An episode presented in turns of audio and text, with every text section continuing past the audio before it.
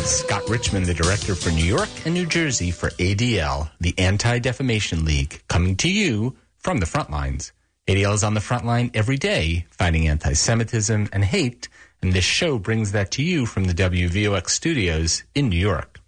At this time of year, a front line for ADL is our college campuses. As Jewish students start or return to universities, we worry that they will not be returning to spaces where they can comfortably be Jewish. ADL works with our partners on campuses as well as the administrations to ensure that those problems are mitigated. But the problem and the solution are much more complicated than that. Here to help us understand all of this is my friend and ADL colleague, Rabbi Ron Fish. He is ADL's Eastern Division Director of Anti Semitism, Advocacy, and Education. This means it's his job to focus on campuses from Delaware to Maine. Thank you, Ron, for being on this very special back to school edition of From the Frontlines. Thanks, Scott. So nice to be with you. So let me get right to the heart of this, Ron. You are not only a professional in this space, but also a father, sending his children to school. What is worrying you the most about campuses today vis a vis Jewish students? You're absolutely right. I dropped my my daughter off at college for the first time on Sunday this past week. And, you know, everybody's a little teary eyed seeing goodbye to their kids and seeing them grow up.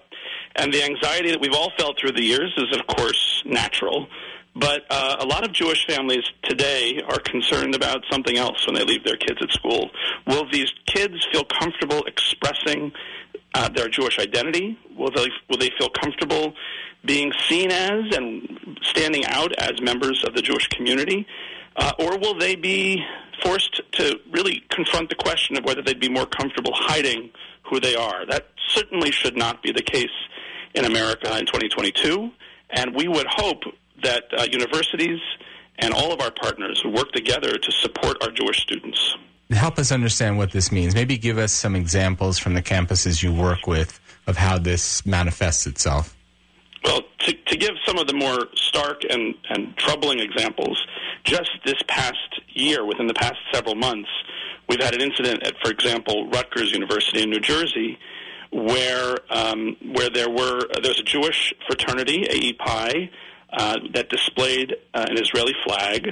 Part of their identity, as is the case for most Jewish students, was identification with the state of Israel and feeling that that is a component of who they are. And these students were harassed with people screaming baby killer outside of the building. Just a couple of days later, on Yom HaShoah, uh, the day where we commemorate the murder of the six million under Nazi Germany, um, that AEPI House uh, was commemorating the day by reading the names of Jews that were lost during the course of the Shoah, and their house was egged. This act of violence on a day of mem- memory and memorial is completely unacceptable.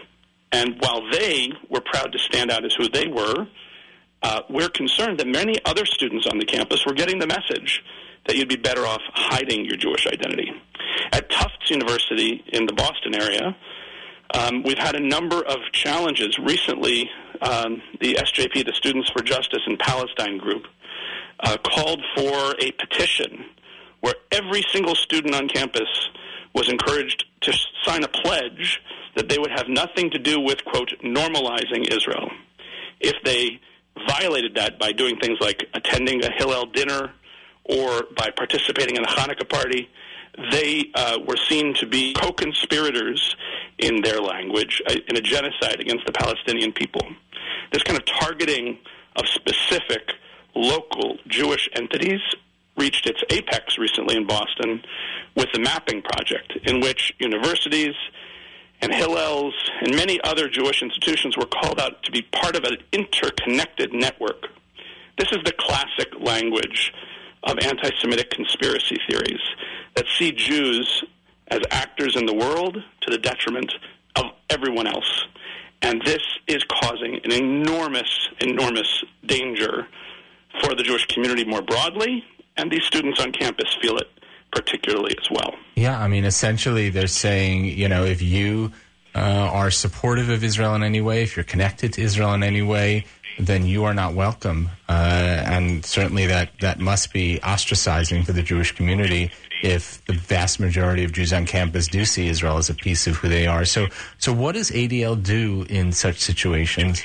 We do a number of things. First of all, we are really grateful to partner with uh, a number of organizations, and particularly among them Hillel, Hillel International, to address uh, a range of challenges to try to help lift up all of these students. And um, I'm proud to say that I was just meeting today with the BU Hillel staff uh, in Boston uh, to help prepare them to prepare their students to address these kinds of challenges. Really, that kind of partnership is core to our act, to our action and our and our work. We also have a range of programs, uh, and they're growing all the time. From programs which are asynchronous online programs where students can learn, to programs that are offered through Hillel and through other organizations, to programs that are often brought to the campus by the universities in order to teach about how we can confront hate together and how we can push back against this kind of exclusion. Um, so we have a program called Hate Uncycled, which is specifically intended not just to address anti-Semitism, but all forms of hate.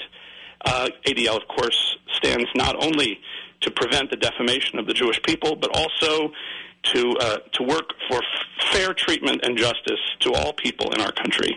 And so the Hate Uncycled program, like other programs we have, looks out for all of our neighbors, our Muslim neighbors, for uh, LGBTQ plus communities, and uh, and certainly for Black students, where um, where we feel very much a common cause in making sure that universities are a safe place for everyone. Yeah, and I know we also work closely with many administrations, um, you know, to try and uh, and be their partner in this. Certainly, those programs are one way.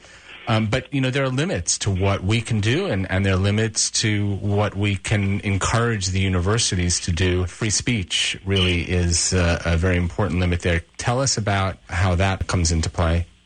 For certain, we at ADL um, entirely support the notion that the First Amendment guarantees everyone the right to free speech, even speech we don't like. Um, and of course, there are times when such speech uh, is difficult and in there are moments when that kind of speech really needs to be responded to. So our first instinct is always to say the best tool in addressing bad speech is good speech. So when, for instance, on the Tufts campus, the SJP uh, was calling for total abandonment of anything having to do with Israel, anyone who had any connection with Israel would be implicitly on a list of students that should be uh, scorned uh, we were noting the fact that this included groups like J Street, uh, which works for a two-state solution. This included in, uh, groups like uh, Hillel's own discussion on, on matters of peace in the Middle East.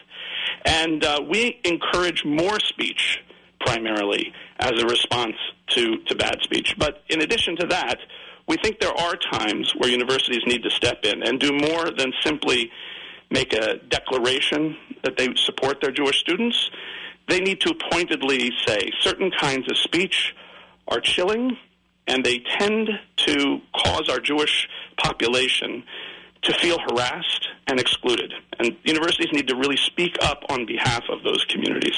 As we start the school year, I know you're planning a very special briefing on all of this on September 15th at noon for campus administrators and Hillel directors. What, what is that, and what role can the listeners play in helping you make that successful? This uh, program on the 15th of September at noon is intended for campus professionals, for presidents of universities, for DEIs, and for others who are student facing. It's also intended for Hillel professionals.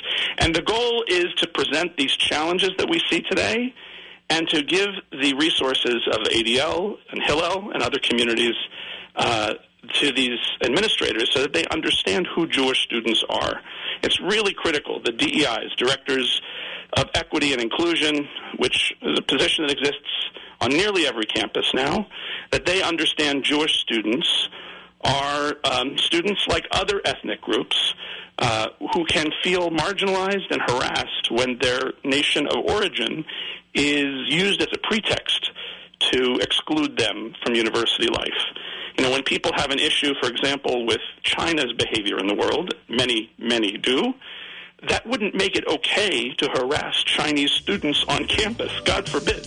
And so the same kind of protection is critical for our Jewish students. At this uh, program on the 15th of September, we're going to do uh, the best we can to begin these relationships and to work toward uh, a better future for our Jewish students on campus. We will um, put information about that in the show notes. Uh, okay. And Ron, you know, I want to thank you not only for being on the show, but really for the important work you do every day with campuses throughout the Northeast. Thank you, Scott.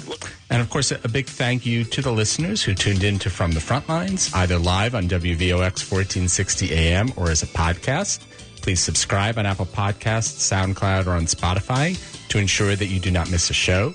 Just search for From the Frontlines And please engage in these important conversations throughout the week by following me on Facebook and Twitter. My handle is at Scott A. Richmond, and our hashtag is Fighting Hate for Good.